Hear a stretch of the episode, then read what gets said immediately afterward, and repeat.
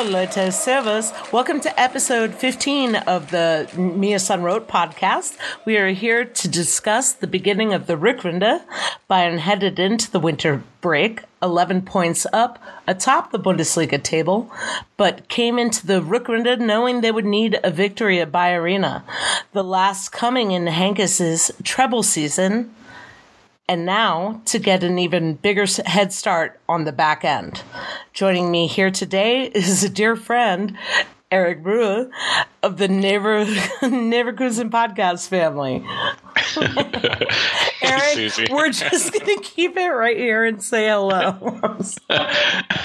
this is awesome. We've yeah, fantastically well. Um, definitely great to talk to you, uh, as our laughter I think indicates. And um, yeah, I'm happy to be here. Happy to discuss this game. Although obviously it didn't turn out quite the way uh, Bayer Leverkusen fans would have hoped. Uh, just just. Uh, I think pretty much everybody knows what I've gone through, but I had ankle surgery a few days ago. so I've been kind of not walking and sitting in a chair and trying to figure out how to approach this. But Eric has been kind enough to come on the podcast with me and to discuss the Leverkusen match and uh, a little bit of winter transfer stuff and how we're all feeling about everything. Again, Eric, thank you so very much. Oh, no problem. It's it's because you said you're going to send me your Percocets from the surgery. So of course, of course, I'm going to be here. Dude, I have plenty. anyway, um, Eric, uh, for for those Bayern listeners that do not follow the Neverkusen podcast, um, how did you come about your your Leverkusen fandom? Um, yeah, for all the Bayern fans who might not listen to our podcast, meaning all of them, I'm guessing, uh, I, I, definitely. Um, yeah, I'm a Bayer Leverkusen fan. I have been since 1988. Uh, I kind of came about it, you know, the the way they say that expression in German, how your team doesn't, you don't pick your team, your team picks you. Uh, I was in Germany in 1988 for my grandmother's 80th birthday. The European Championships were taking place at that time, and I was kind of uh, 13 years old, following the uh, German international team, and uh, they had a semi-successful uh, European Championship, I guess, and. Um, when I got back to the States, I decided I wanted to follow a team in the Bundesliga. In that same year, Bayer Leverkusen had won the Europa Pokal and, or the, uh, what was it? I'm sorry, at that time, the UEFA Pokal. And uh, they had a player on that team, Bum-kun Cha, South Korea, South Korea's best player ever, um, who I thought was just absolutely awesome. And basically because of the German national team and Kun I became a fan of Bayer Leverkusen and uh, followed them throughout most of the late 80s, early 90s.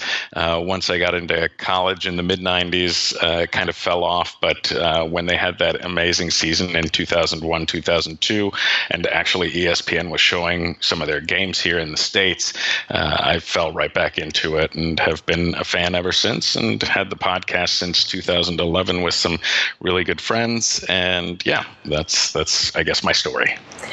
It's a, it's a fantastic podcast.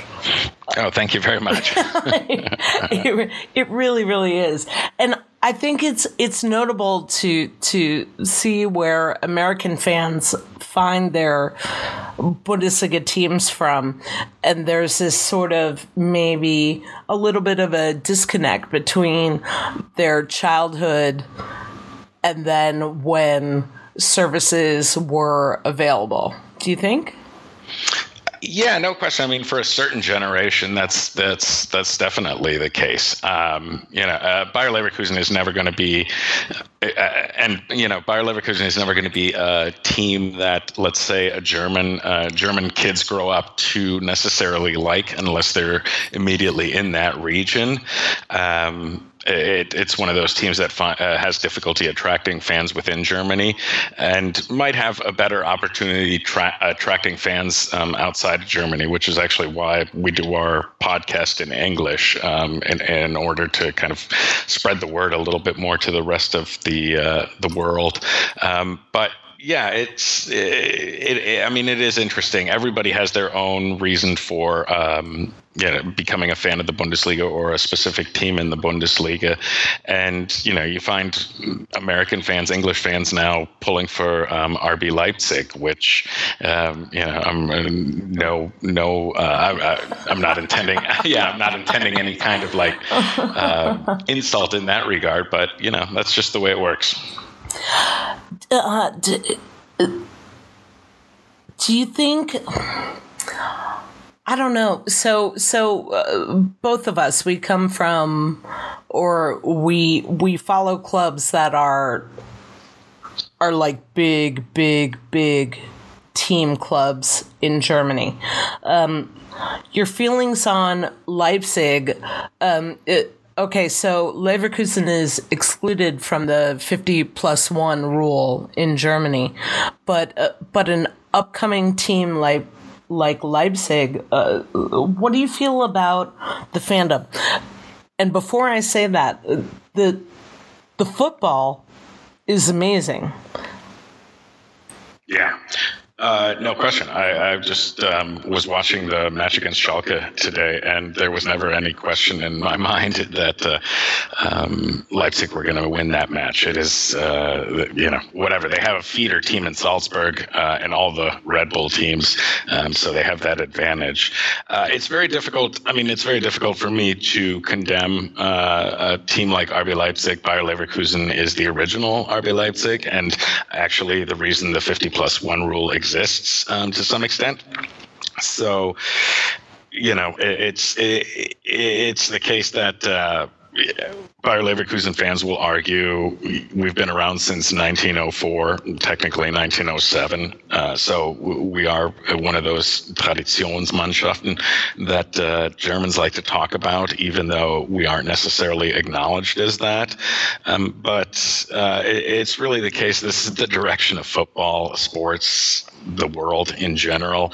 I, I really think it's uh, a lot of wasted breath if you try to disparage or somehow um, you know make uh, a team like yeah, discount a team like Leipzig. Um, um, yeah, it's too bad that they have uh, a corporate sponsor that gives them a lot of money, but you know what? That's the uh, Premier League in uh, its entirety, and to think that it won't affect the rest of the world. Uh, Germany has somehow managed to keep a bubble a little bit over the last decade that hasn't quite affected it the way it has the rest of Europe, but it's going to. It's just a matter of time, and it's yeah, it's a little bit ridiculous, I think, to get up in arms about the um, corporate sponsorship. Uh, that said, I know we're going to talk about Qatar a little bit later.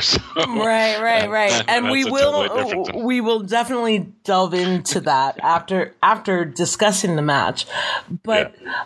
but yeah, is uh, I mean is this is an intra intra convertible fact of where football is going at, at this point.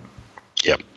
I mean, you sell players like you know Coutinho, uh, Coutinho just now um, to Barcelona. Um, uh, in, in Neymar, uh, you're, you're you're talking about almost two hundred million um, dollar or euros uh, for players at this point. It's it's it's beyond the common man. It's beyond the ideal of you know football belongs to the common person. It's it's too far gone is that just the big teams or is that an overall assessment? I mean, to some extent, it's an uh, overall assessment. Um, you know, especially in the Premier League, for example, where you have that TV money that's going to uh, every team that's in uh, the the top league. You know, even the worst the worst English team has more money than most of the German teams, the vast majority of the German teams, and those kind of TV deals, et cetera, are just going to continue proliferating um, throughout Europe. And yeah, I mean, it's it's it's going to leave. It'll be interesting. I mean, it's going to leave some teams behind, and um, some teams hopefully will survive. But um, yeah, Uh, it's it's happening throughout, and it'll be interesting to see, in my opinion, what happens kind of between the top leagues and then the second divisions, third divisions, and so forth. Because uh, I'm not qualified to speak on that, but it, will be interesting to see when the money starts flowing and how that affects the lower leagues. Yeah, uh, uh, and that's kind of interesting because it seems like as far as the Premier League goes or La Liga goes, that money doesn't mean anything anymore? I mean, if you have, yeah, if you have more money than God, um, it really doesn't mean anything anymore. And when you can, you know, when you can be like Jurgen Klopp talking about Naby Keita, who only three years ago, you know, even if he had been, if he had been this good three years ago, or if he had been at this stage in his career three years ago, would have been a 30, 40 million euro player at most, and now is uh, at least twice that. Uh, right. It's, yeah, it's. No, it's kind of crazy, right? It's a little crazy, yeah. no question. All right. So, um, disregarding all of that bullshit, um, we're going to talk about one of the top matches of the Bundesliga in the Rückrunde. And it happened to be the first match, and it was um, Bayer Leverkusen versus Bayern Munich at the Bayer Arena. Um, Bayern Munich overturned uh, four years of crappy standings and finally beat Bayer Leverkusen at home uh, 3 uh, 1. The goals were in the 32nd minute, Martinez with a left footed shot, no assist. In the 59th minute, Ribery for his first goal on the season with a high miss pass. Kevin Volland got one back uh, in the 70th minute with a Havertz assist, and James Rodriguez struck one of the prettiest direct free kicks ever, plus 90. Eric, uh, uh, what are your overall feelings about the match? Um, so the match ended basically, uh, the match ended exactly, actually, I should say, uh, with the same score that uh, the first match of the season ended in three to one, uh, the one at the Allianz Arena. Um, I'd have to say that uh, I was much more impressed by the performance in the first game uh, from Bayer Leverkusen than in this one. Um, I think we started out very well, very promisingly. Um, it was a back and forth game for about the first 15, 20 minutes uh, and seemed pretty kind of even uh, one thing to keep in mind, I guess, is that um, you know you guys weren't playing with uh, Manuel Neuer, Mats Hummels, uh, Robert Lewandowski, Joshua Kimmich. Uh, these are all uh, superstars, actually, and I'll even give that label to Kimmich because he's played so well over the past year and a half. Uh, so that was to me kind of a hey, here's our chance. Let's try to take it. Um, you know, I, it, uh, we were talking about er, a little earlier before the podcast. We were talking about um, something that uh, BundesPL. Um, his name is Abel, right? Yeah. Uh, from yep, yep, from talking foosball, uh, we were kind of tweeting back and forth about Heiko Herrlich's system. He had lined the Bayer Leverkusen up in a three-four-three, and he's not afraid to play uh, three in the back and it's not it, it, hasn't always worked the best. And he uh, he finds himself sometimes switching out of that system um, partway through the game. And uh, in this match it it looked like he kind of played the wrong system. And um, that was something that Abel pointed out and I think uh, was was dead on. Um, the, this game really screamed for kind of a 4-3-3 in my opinion from Heiko Herrlich. Um, it, you know, Bayern Munich. I have to say, Bayern Munich uh, isn't quite the Bayern Munich that it was, say, two years ago. Um, you definitely see that Ribery, Robben uh, are getting on a little bit. I don't. I don't know that Robben necessarily made any massive impact on the game other than maybe that uh, header that he uh, that he had in order to set uh, free to pass to Ribery for the second goal. But um, Yeah, there, there, were just too many opportunities for Munich to kind of play these diagonal balls, these long balls into space because of the fact that our back line was only three people. And it was really asking a lot from our wingers. Kimo Bellarabi didn't have his best day, and he normally does a very good job tracking back. And on this day, um, he did actually make a very important save on a cross at one point, but otherwise he was a little bit uh, over challenged, in my opinion. And asking those wingers to track back as much as they do kind of blunts the offense in a lot of ways. Uh, and uh, in my opinion, we didn't take enough advantage of uh, once Rafinha got that yellow card. We didn't take enough advantage of um, Leon Bailey. Uh, they uh, should have been feeding him the ball and having him attack uh, Rafinha just left and right. Um, it, it, you know, it, uh, Leon Bailey is was voted by Kicker as being the best player of the Hinrunde, and um, putting him up against Rafinha, who I actually value, I think, more than most people do because I think he is um, gritty in a great way. And thank uh, you. uh, yeah, and uh, yeah, I just I, I, like the I like the guy, even as even though his haircut is obviously a little bit um, whack, but uh, but we should have taken advantage of that yellow card that he got early on. And um, yeah, it was again another question. I mean, in this case. Uh, Bayern Munich, I think, won the match statistically, shots on goal, um, pass uh, pass efficiency, etc. Uh, but Bayer Leverkusen had their chances, especially after the two to one, where we had a really good phase before. Um, yeah, uh, James kind of, um, you know, sealed the deal. Yeah, exactly.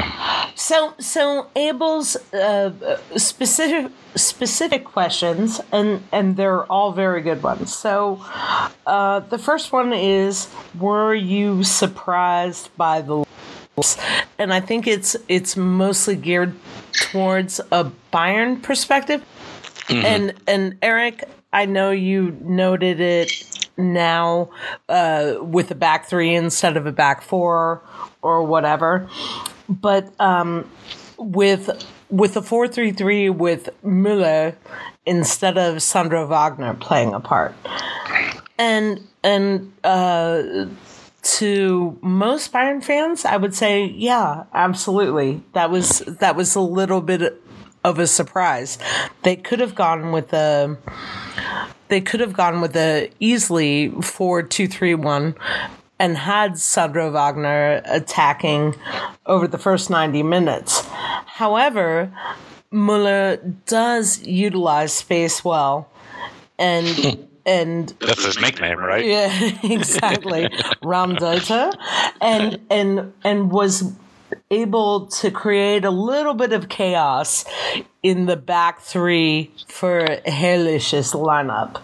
Uh, what do you think? Yeah, especially early on. Um, I, I, agree. He was a little bit all over the place there and not making it easy for Bayer Leverkusen defenders. Uh, I will say, I Thomas Muller. Uh, the one thing I will say about this is uh, Thomas Muller in the Germany shirt is much more appealing to me than uh, Thomas Muller in the Bayern Munich jersey, um, because my God, that dude when he complains and throws out his arms and that mouth of his like opens up, it's just like, oh Jesus Christ, shut up, dude. Uh, but yeah, he, he created a little problem. He definitely created a little trouble uh, early on. He was uh, he was definitely one of the focal points of the first 20 minutes. He was, I think, fairly quiet after that. Um, not not too much involved, at least as as far as I remember. But um, you know, he, he sets the tone sometimes, and uh, it was certainly the case that uh, he, he troubled Bayer Leverkusen uh, back line. And yeah, it's you know it's a back line that is uh, made up of Jonathan Tah and uh, Sven Bender, and in this case Wendell. There were a lot of gaps, like you say. He's the utilizer of space, the Raumdeuter, uh, and Thomas Muller found those spaces uh, in in a three four three, he's going to find those spaces. He's just that's what he does, and that's what he's very good at.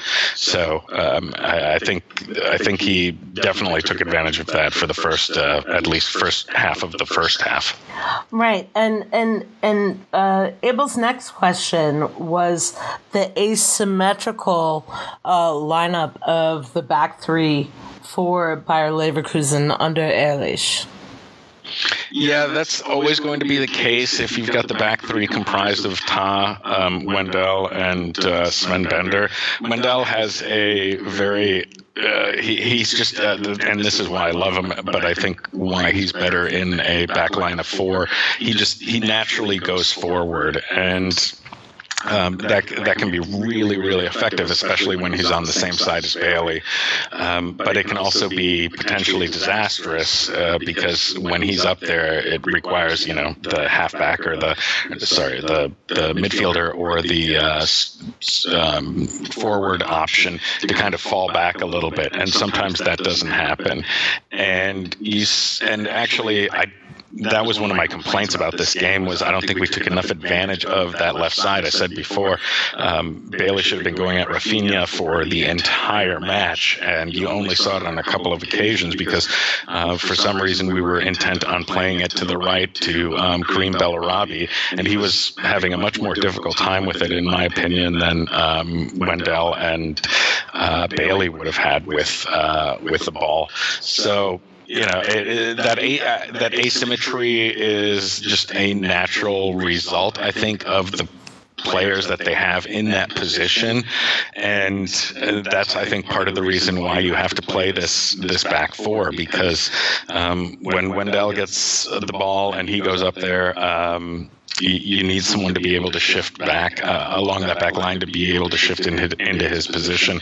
And if you've only got three playing there, then you've left yourself massive gaps. And Bayern Munich were able to exploit that. Actually, we're f- fairly fortunate that uh, you didn't score more than one goal in that first half. Yeah, no, yeah, yeah. Uh, uh Bayern Bayern couldn't exploit um, defensive moves in that first half, and I think that had a lot to do with with uh, Leverkusen uh, having maybe a I don't want to say like a less. No, that's dumb because you still have Bernd Leno back there.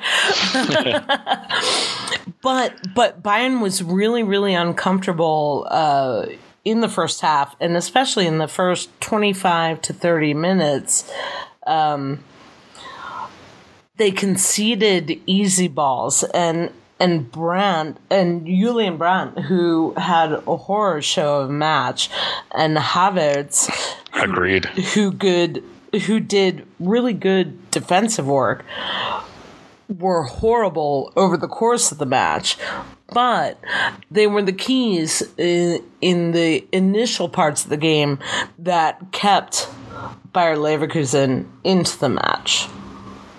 Yeah, I think that's actually an excellent point. It, it kind of speaks to something I tweeted um, from our Leverkusen pod account yesterday. Um, you know, you, you mentioned Havertz and Brandt specifically, and uh, those two are two very young Bundesliga players. And I think part of the fun of the first 20, 25 minutes was the fact that um, we had this very young team, um, many of whom are not, you know, uh, or have not been part of the Leverkusen tradition of always losing to Bayern Munich. And so they didn't necessarily, um, you know, they didn't necessarily see Bayern Munich as the bogey team or a team that they couldn't defeat, and and and that was evident. Uh, there was a kind of uh, what do you call that uh, joie de vie, if you will. Um, uh, right, you just go first. forward and fuck it, yeah, whatever. Yeah, exactly, exactly. Um, and and and that is probably best embodied by players like Julian Brandt and uh, Kai Havertz and Leon Bailey and so forth. Um, but it it is the case then, as soon as that first goal, as soon as you guys scored that first goal off a uh, set piece. I might uh, add for all the Bayer Leverkusen fans who know how terrible we are at set pieces. Um, yes, those, you're those, horrible. that is, uh, yeah, can't argue, can't argue. but then those, you know, those that then you have that um, kind of double-edged sword where those young players who were previously so. Um, hot, uh, you know, about playing Bayern Munich and potentially beating Bayern Munich as soon as Bayern Munich score. It's it's kind of there's kind of this lull where they're not necessarily hanging their heads, but a little bit. Um, a little bit insecure, a little bit like, oh shit, this is you know this is the reality of playing Bayern Munich. Uh, Havertz and Brandt didn't have their best games, no question. Uh, Havertz, I won't blame him for it. The kid's 19 years old, and uh, he's only now in this season really beginning to experience what Bundesliga life is about. Um, he had he was obviously fantastic for us uh, in the second half of last season, but this is the first season in which uh, there's a little bit of responsibility on his shoulders. And Brandt um, was fantastic in the Hinrunde. I shouldn't even say fantastic, but in some matches was absolutely fantastic in the Hinrunde. And as his as is his wont, sometimes he just completely disappears. And after the first 20 minutes of this match, um, he was just he was a liability. Um, and and he's always going to be a liability defensively, which is again another reason why you have to ask yourself, you know, is the um, back line of three really the right thing to do when you have uh, a player like? Julian Brandt uh, supposed to come back. He, he he's he's not he's not aggressive necessarily. Um, on the first goal, uh, that corner kick, he totally whiffed on a header, and I swear to God, jumped in the air maybe three inches. Like you could have slipped a piece of paper underneath him and the ground, and it would have been probably right around there. That's how high he jumped. So. Um, yeah, I, I, he's he's he's got all the talent in the world. Obviously, Brandt does, uh, but um, how he chooses to use it sometimes is a little bit questionable. And if Bayern Munich is still really hot on his heels um, this summer, you know, I don't know. I, th- I think I don't uh, know. I think that's a that's a 50-50 call. I don't that's exactly what Rudy Völler said too. Um, so we'll see. I mean, he he did have a good uh, Hinrunde for the most part, and um, had some games where he was the best player and got the goal of I think got the goal of December um, in in uh, yeah in the Bundesliga. So uh, he, he's he's he's a special talent, but he reminds me a lot a, uh, a lot of Julian Draxler. Like he he does he just doesn't bring it enough. Um, but you know that you know there are a few people more talented in the world. So so uh, carrying on from that um, your feelings about Leon Bailey. Uh, I mean, absolutely the star for Leverkusen on the day. Yeah, no question. Um, and I mean, the only reason why um, there was any hope for a you know a potential tying goal or you know uh, for for Bayer Leverkusen to come back, he's it's a little bit disconcerting and scary to think that it, you know your team's success rests on one player but i think you saw in this match like he is the best of the team. There's absolutely no question. Um, when we're playing the best team in uh, Germany and one of the best teams in the world, uh, it's Leon Bailey who made the most dangerous you know, attacks, um, who looked the most dangerous the entire time. Uh, he made uh, Niklas Süle look like uh, Jerome Boateng on that messy hey, um, now. goal. Sorry, I, that's that's for the Bayer No, I fans. know. No worries. uh, but I mean, he really turned him inside out, and then you know, just that that shot, that um, shot from the right side of the uh, penalty area, just went off the post. It was um, he's he's brilliant. Uh, I can't I don't think I can overstate how important he's been um, in the Hinrunde, how important he's going to be. Obviously, uh, you've probably read the headline or you know the news newspaper headlines about uh, English teams sniffing around. Um, you know he's tied down on contract, and uh, I hope he stays. I mean, it basically all depends on Bayer Leverkusen qualifying for the Champions League this year. I think, um, but if they do, then I hope he stays for one more year, and then we can say goodbye to him because if he continues this level of play, um, he'll be wanted by you know the top three clubs in the world. He's uh, it's it's difficult to like I said, it's difficult to overstate how important he is. He's uh, potentially faster than Kingsley Coman, um, who I thought was maybe the fastest player in the Bundesliga. Um, but I think Bailey maybe has him by just, you know, like a Usain Bolt step just a little bit, um, and uh, he he's he's not afraid. He's cocky. He's you know, and I mean, how young is this kid? Like it's unreal that he's making this impact. It's unreal that a kid that young is the number one player in the Hinrunde for Kicker magazine. This very conservative, normally. Um, you know, uh, soccer magazine in Germany that uh, it's not easy to get. It's not easy to get uh, big points from them. And uh, what he's done in the and what he's done for Bayer Leverkusen, especially after a unremarkable last half year, has been un- unreal. That's kind of a. How comfortable is he at the club?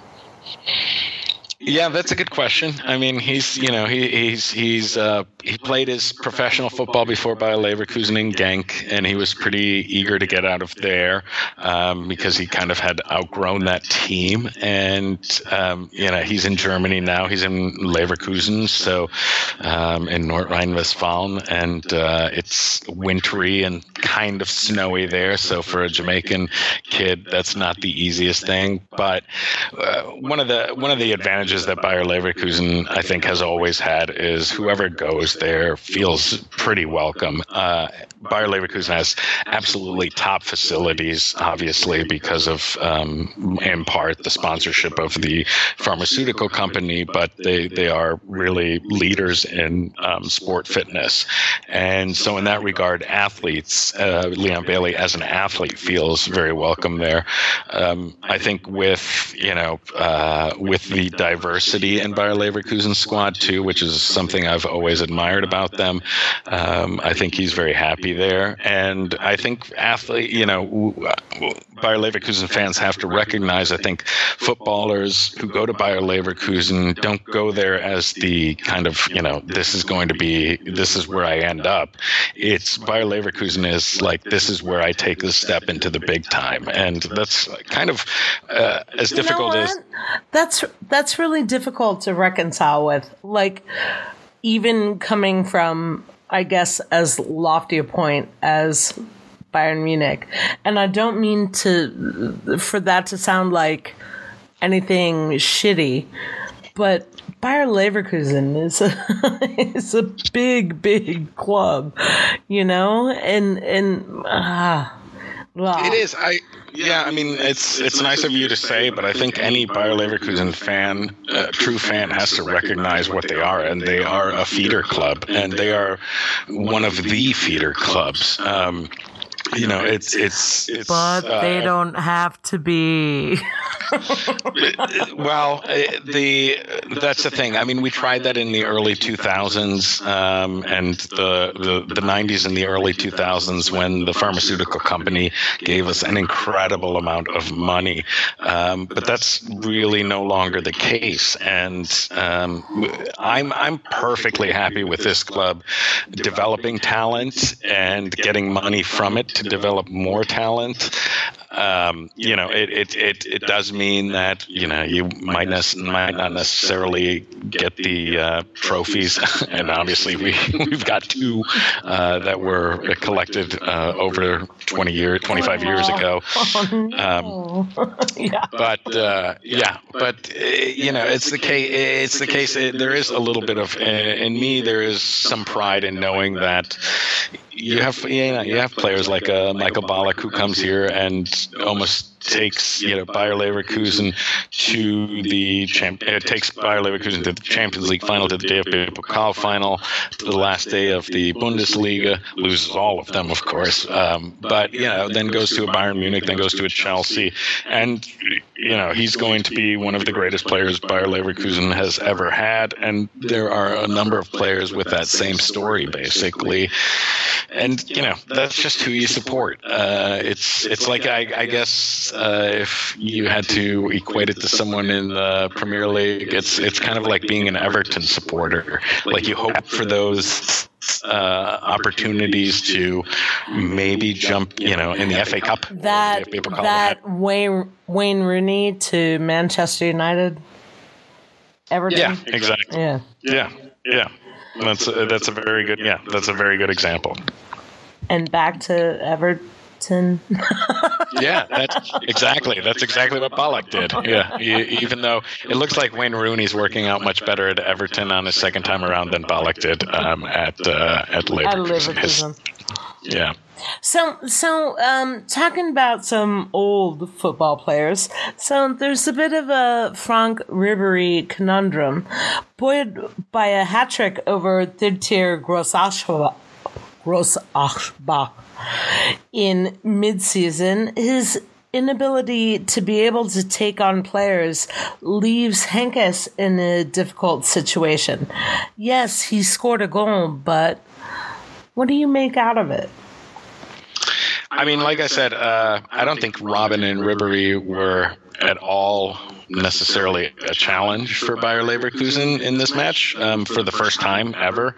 Uh, I can remember a match about two or three years ago, three years ago, four years ago, something like that, where um, Danny DaCosta made his first start for Bayer Leverkusen at right back, and uh, Franck Ribery turned him inside out and scored a goal that was just like, oh, I've, i feel so bad for this kid. Um, Danny DaCosta was like this 20 year old kid at the time and was kind of pressed into service and and you definitely didn't see that from the two. I mean, um, Robben got subbed out in the second half, if I'm not mistaken. And like I said, I don't yes. think he was.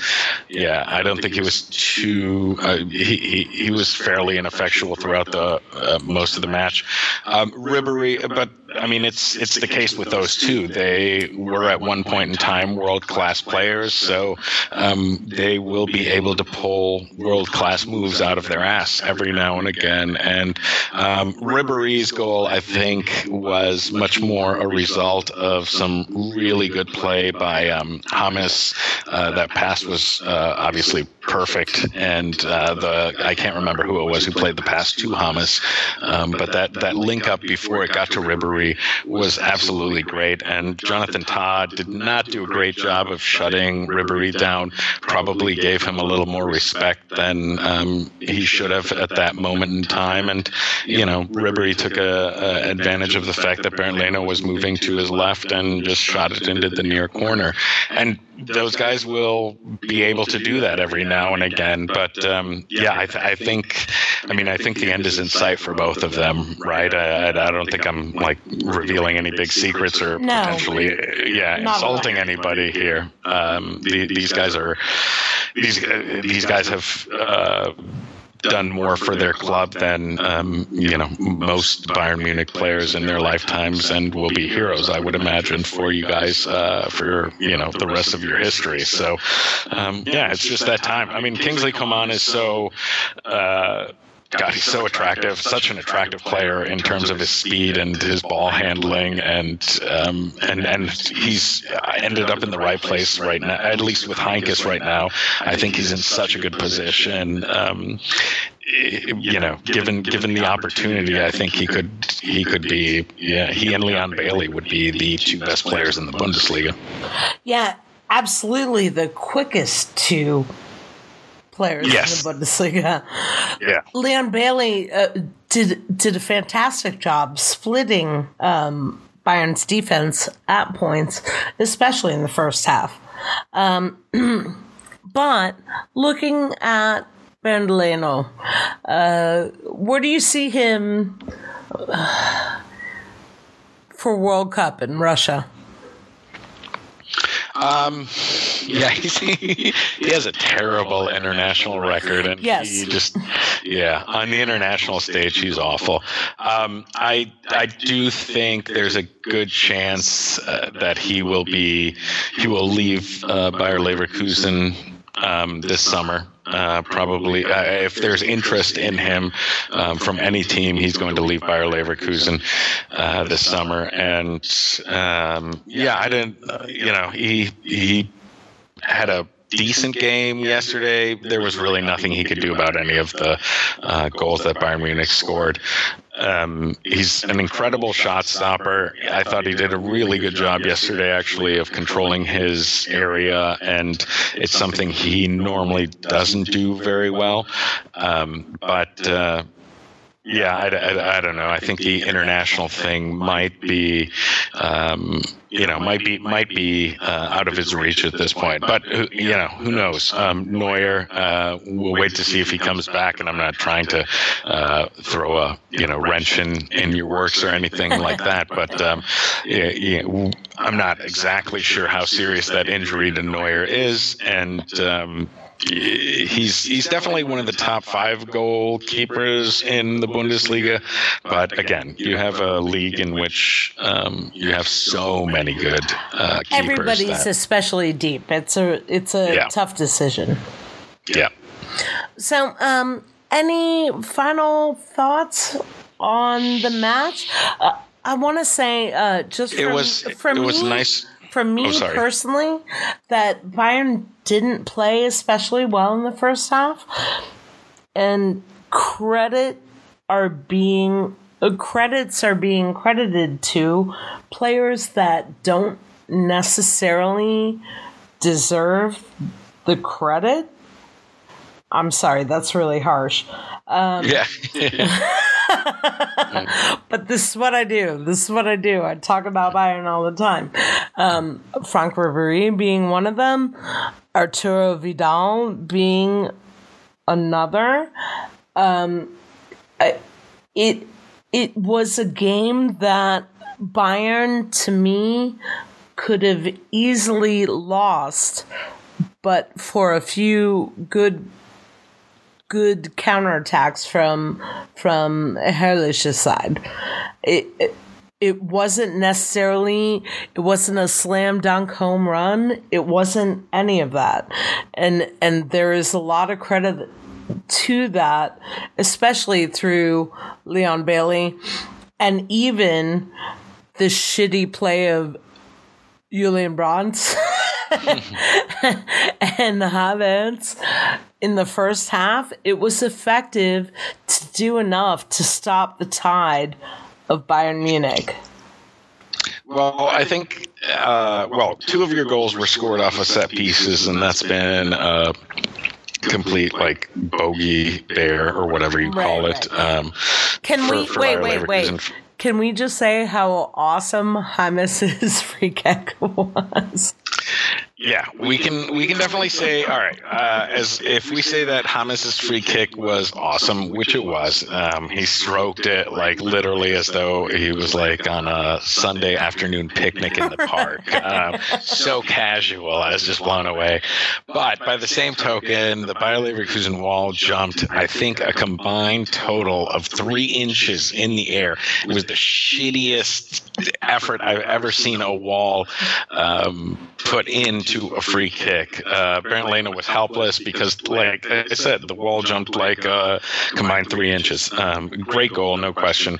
And the first goal was off a set piece as well a little bit unlucky, but it was just poor marking on the fact, uh, poor marking on Bayer Leverkusen's part.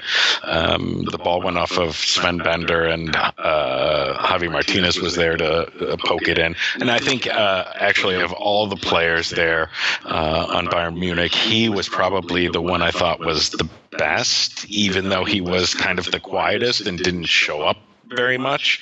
Um, I thought he had a very solid game against Bayer Leverkusen, much more so than um, any of the other players.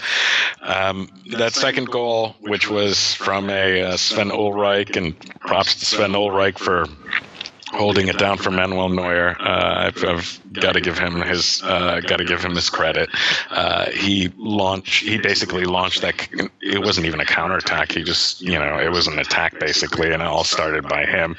Um, so it's you know it, it was it was Bayer Leverkusen's worst, if you will, um, tendencies uh, to let in those goals. And the goal we scored um, was it's nice to see Kevin Volland score a goal.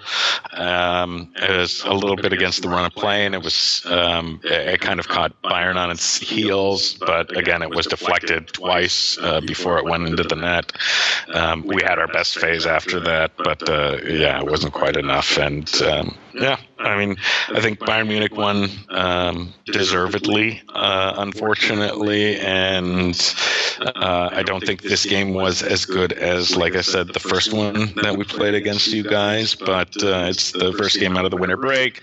We've got the next four or five games should be very much winnable games for us, or at least games where we can take points. And um, yeah, Bayern Munich is in kind of a class by itself right now in the Bundesliga. Um, you guys are so far ahead, 11 points or 14 points, whatever it is. I guess 11 now that like, or no, I guess it is 14, 13 or 14. Um, you, you know, you guys are a class above everybody else, and uh, yeah, I hope you lose to everybody else, but you. where uh, where do you find yourself? Uh, where do you find Bayer Leverkusen at the end of the Rückrunde? Um. I think probably. I, I mean, I would like to say we could be top four, and there's no there's there's no reason why we couldn't necessarily challenge for it. Um, we will we will be in the top six, no question. We will at least play Europa League. Um, I think. Uh, if if today's match um, for uh, Red Bull, and that's what I'll call them, if uh, if today's match for Red Bull was any indication, then they're going to be in good shape for the the Kunde. Um, I think Dortmund uh, will you'll hear a little bit more from them because of Peter Stöger. Uh, so it's going to be, you know, Leverkusen. It's going to be those those guys and Mönchengladbach. Um, it's going to be those guys scrapping for the um, top spots. I, I will say we. I think we can. And on our podcast, I said we would finish number eight or ten. Um, but I'm going to reevaluate that and change it to. I think we can finish um, within the top six. Um. Uh- Hi, how is Heiko Herrlich changing your mind? And changing your uh, yeah changing your mind is a good way to put it because when we hired him i mean Rudi Völler said he was our third choice. Like he literally said that in an interview uh, if i'm not mistaken. And uh, anytime you hear that as a fan you're like oh great we got our third choice. Um, but the guy seems to be reaching the team. And he like i said earlier he makes the right decisions when it comes to substitutions. I haven't seen uh, since Jupp Heynckes um, basically was at Leverkusen. I haven't seen a trainer who um, reads the flow of the game and then knows the right moves to make. And in this last game, he waited too long to make the substitutions, and some can argue that um, he he he doesn't necessarily start out with the best starting eleven, but this guy reacts to a game and how it's um, how it's flowing, and that's something that Rogers uh, Schmidt did not do over the last three years. So it's really nice to have that, and uh, he seems to have he seems to have the team in his pocket. Um, they seem to they seem to respond to him. Um, there's uh, I think the best indication is that uh, you know we've been down at halftime in a couple of matches and come back to tie or win, and he seems yeah he seems to have their ear. So. Um, I'm I'm all for Heiko Herrlich at this point. Uh, I just wish he would kind of uh, his. I wish his starting lineup would be a little more solid, a little more secure. Yeah. The, um, but I think that comes in growth, right? I mean, uh, y'all want you all went under that a bit with uh, Stöger as well.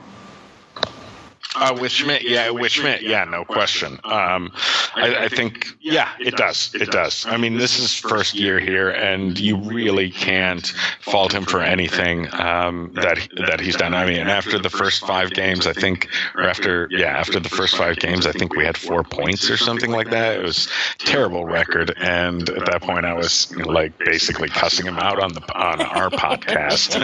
um, but uh, ever since then, I mean, up until this loss, we went 12 matches unbeaten, and that's uh, that's that's impressive. So um, yeah, it, it, just takes time to get used to a new trainer. It takes a new trainer time to get used to his team, and I think he's I, I think he recognizes the strengths of the team, and um, Bayer Leverkusen is a talented team. They have a lot of depth, so he has a lot of options, and uh, that's definitely a nice thing to have as a coach. Um, but it means you have to play managerially, so to speak.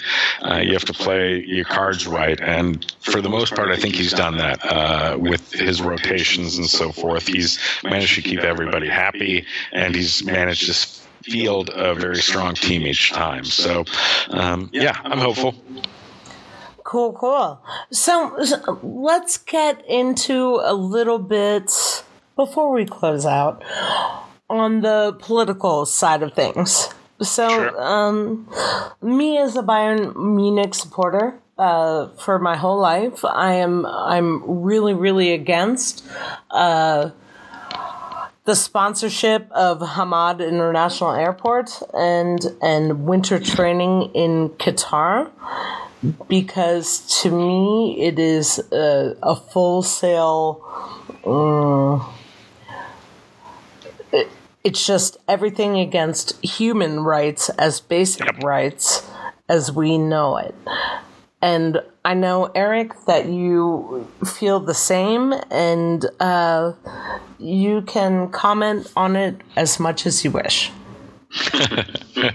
Thanks, because I always hold back on Twitter um, because I'm I'm I'm I'm actually not in the place to like criticize or anything in this regard. But yeah, I mean, it, it is. It's it's you know, it, it is terrible that um, we were talking earlier about the 50 plus one rule and the way football is going, and the fact that um, sponsorships mean everything nowadays and uh, whatnot. And yeah, then you get these shady sponsorships. I mean, you get you know Schalke and Gazprom. Um, right, that's, but that's, that's, especially with Bayern Munich, they don't need the money.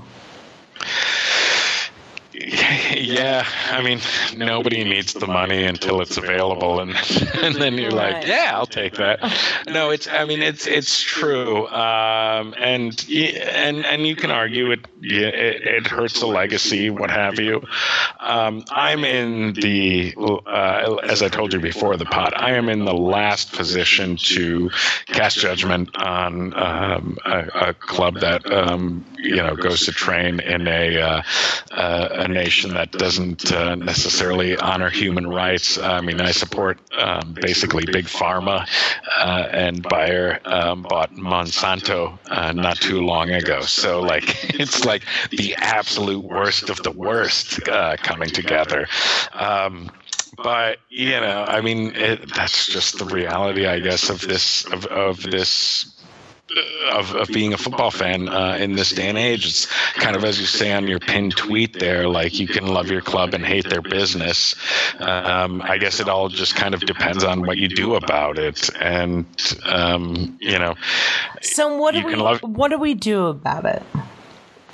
Um yeah, that is that's uh, the question is a straightforward one, and uh, unfortunately, it's being asked to a very lazy individual. No, no, I mean not you specifically. I mean just in general, because I know as far as like Schickeria and and all of the all of the big big clubs in Bayern Munich or that support Bayern Munich are totally against what's going on, but this is something this that is happening that will not change. And even being given a vote, there are yeah, still I mean, not enough I mean, votes to change. So so you know, you you kind of and I'm not knocking I'm not knocking Leverkusen fans and and and Monsanto or anything else because I I have no right to. This is this is something Oh shit. I dropped my mic. it wasn't a mic drop. She's out, ladies and gentlemen. Bam. I'm done. No. Um, this is something that is happening. And there is uh, really, really little recourse officially for fans um, to take to clubs. I mean, the the recourse is very obviously don't go to games. Um, that that sends the message, but that's never going to happen. Um, but uh, yeah, I mean that's that's where we are in the 21st century. Um, But you I and I are both. Bayern fans are already fighting uh, extravagant uh, Champions League prices. Yeah, and uh, it's difficult to smuggle uh, one and a half kilograms of weed anywhere at this point. Too. by the way, I love it. me too. Who, whoever got whoever got 1.5 kilograms of, of weed in a Schickeria. That's the Um, best thing ever, and and weed should not be prosecuted at all. Definitely. Or if it is, just give it to me. I'll take care of it. Um, Honey, where do you want where do you want that? Here? All right, I'll take that right here. but but but um uh, uh, how how do we express as fans the unsuitability of what our teams are doing is big market? How do we express that? I, like I said, the only way you can is really just stay away from the matches, and that's not going to happen. Um, it, it it doesn't. Uh, otherwise, the club won't respond. There really is no other way, in my opinion. Um, but that is, you know, that's that's not going to happen. Like I said, um, there's a lot of money to be made out there. Um, there's a lot that clubs don't have to answer to anymore, um, and yeah, it's that's just football in the 21st century. I mean, I hate to sound as though um, I'm giving it an easy pass, and in that regard, kind of making it easy for myself um, to say, you know, I don't need to do anything because it doesn't matter. But um, yeah, it's it's uh, it's all the it's all those sponsorships. It's not like just it, like it happens in Germany. Like I said, it's Gazprom um, with Schalke in Germany. It's Gazprom with uh, in Russia in the Russian leagues. It's in the it's in Spain um, with uh, Qatar and whatnot. Um, yeah, it, it's just a case. We, a lot of money uh, from countries that don't necessarily value human rights. And uh, at this point in the game, Susie, I think you and I both have to question whether our country belongs to that um, potentially. Uh, yeah, it, it's just the way it's going to be. But I mean, especially uh, so. I'm not trying to hammer a point, but I am. So I'm trying, trying to hammer a point.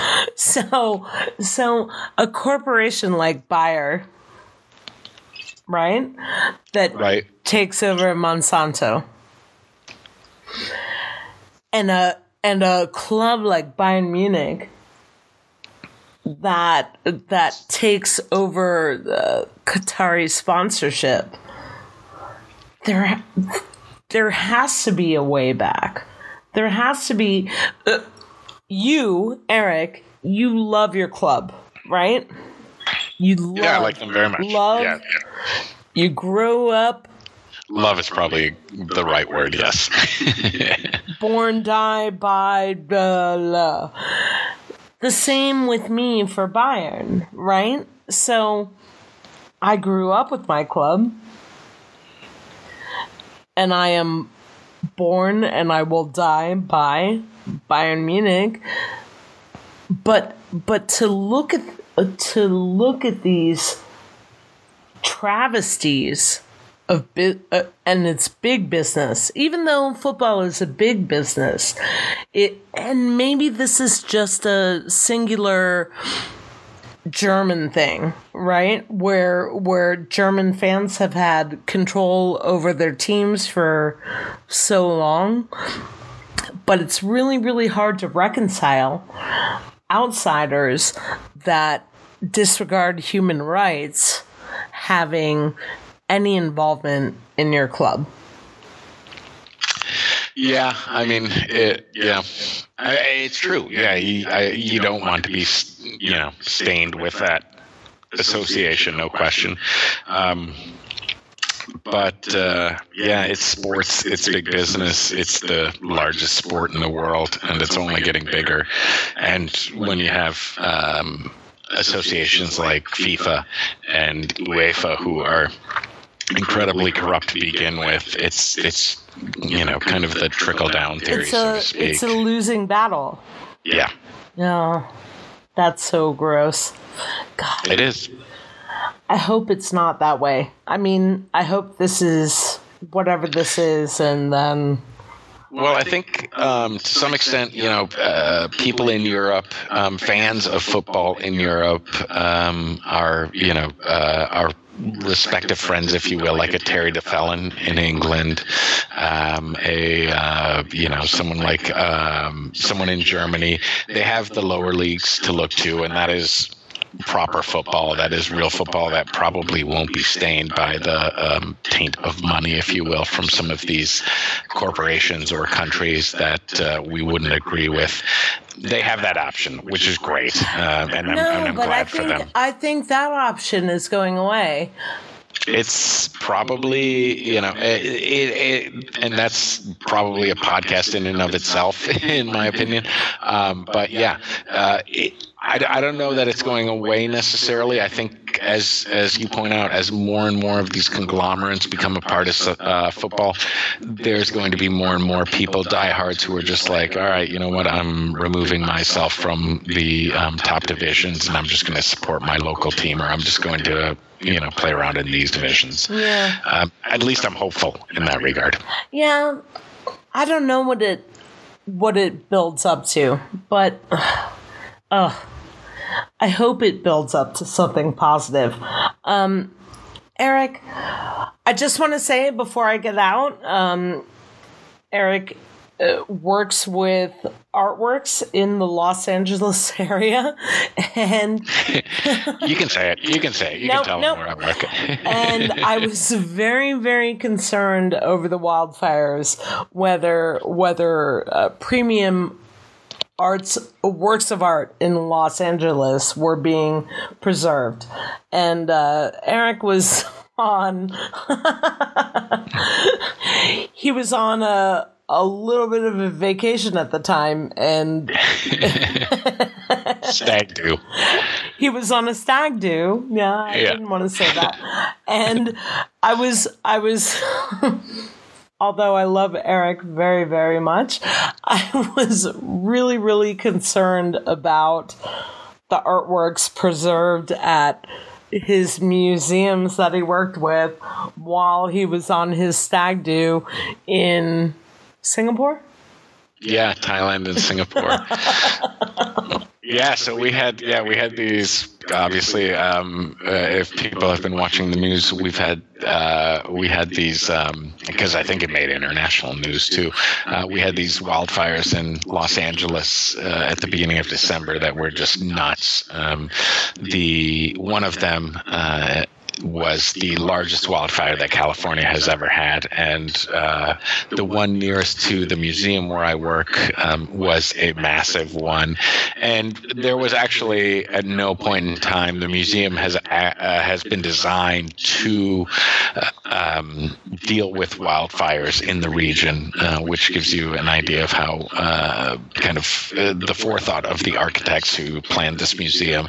Um, but yeah, it was crazy. I was in uh, I was in Singapore at the time when the fires took place, and I'm watching CNN International uh, in my hotel room, and I'm seeing all these fires burning literally right next to my museum, thinking, you know, when I come back, I may not have a job because there's going to be nothing of my place of business. Um, but uh, fortunately, Los Angeles was able to, um, you know, the, uh, put out the fires. First rescuers and whatnot, uh, firemen, etc., first responders were absolutely excellent. Um, but uh, yeah, the problem there is that we had fi- normally we have fires in the summer. This time it was in the winter, and um, shortly after the fires at the beginning of this month, we had rains, and those fires obviously burn all of the vegetation on the hillsides, meaning that the root systems that hold back the mud from just basically flowing down the hillside um, were burnt up. So as soon as it rained, um, we had massive mudslides and I think um, people are probably seeing in the news now that some 40 people have died from the mudslides. And uh, yeah, it's. Um, it's climate change. It's garbage politics on the U.S.'s part right now, and um, yeah. But uh, at any rate, the art is safe. And um, Susie, anytime you want to come out here for a tour of uh, the museum, I'm listen. I've been to tours of both and I'm not uh, giving away where Eric works, but it's I've been to I've been to tours of both, and I love them both passionately. nice, nice. Glad to hear it. Glad to hear it. oh, anyway, uh, getting away from natural disaster, is there anything positive we can end up on the podcast with? Yeah, I think um, acknowledging the fact that it was nice to see Philipp Lahm out on the field yesterday again um, was very cool. yeah, little little titmouse. it might not have been a titmouse, but I just like that word. Um, so yeah, I think that was the uh, that was the highlight of the match for me was uh, the cameraman finding that mouse shortly. I think it was shortly after uh, Martinez's goal, actually. So. it was. Was right after. But but uh, despite the three one loss, there are positives to go forward for for Bayer, Bayer Leverkusen and Heiko Herrlich's team. Um, I think I think it it it might have been closer. And Eric, uh, you might agree with me. Had it been a different setup for for Leverkusen on the day. Yeah, agreed. Um, you know, uh, Heiko Herrlich himself said after the match, we have nothing to hang our heads about. We shouldn't be ashamed. Um, I think he knows he didn't call the right game plan um, for this match. Uh, I think, I think internally, at any rate, he's acknowledged that. Um, um, because I, I, don't necessarily think that on this day, especially with the guys you were missing, I don't think on this day that Leverkusen was necessarily lower in quality um, than Bayern Munich, um, as has been the case in the past. You know, and, and that has a lot to do with the fact that some of like Robben and Ribery are falling off a little bit, and that we have players like um, Bailey and uh, Jonathan Tah, for example. Um, but uh, yeah, it was just yeah, it's it's Bayern Munich. Yeah, you're you're gonna have a hard time beating them anytime, and they have the experience, they have the strength, and they have the uh, Bayern Dusel, uh, which they didn't necessarily need in this match. Um, but uh, yeah. All right. I, am I'm, I'm I'm positive for uh, I'm optimistic I should say for the future. Cool. Uh, before we let you go, Eric Brule, uh, where can we find you online?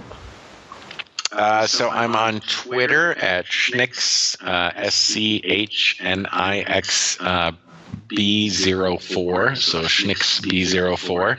Uh, and yeah, part of the Neverkusen uh, podcast, uh, which you can find on Twitter as well at Neverkusen Pod. And yeah, that's basically the best way to get in touch with me. Awesome. And if you don't know, I am at the Susie Schaaf, T H E S U S I E S C H AAF. I try and write a little bit, but I'm not right now. I'm just doing the podcast here from Mia San Rot.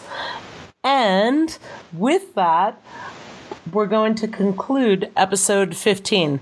Thank you, Eric Brule, very much for being with us today. Uh, absolute pleasure. Um, I always love talking to you, Susie. Awesome. Love you right back. Sweet.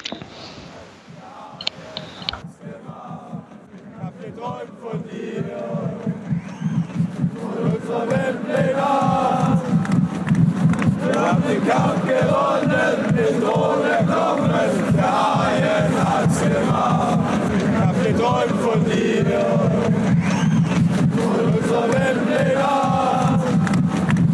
Wir haben den Kampf gewonnen, den Thron erklommen.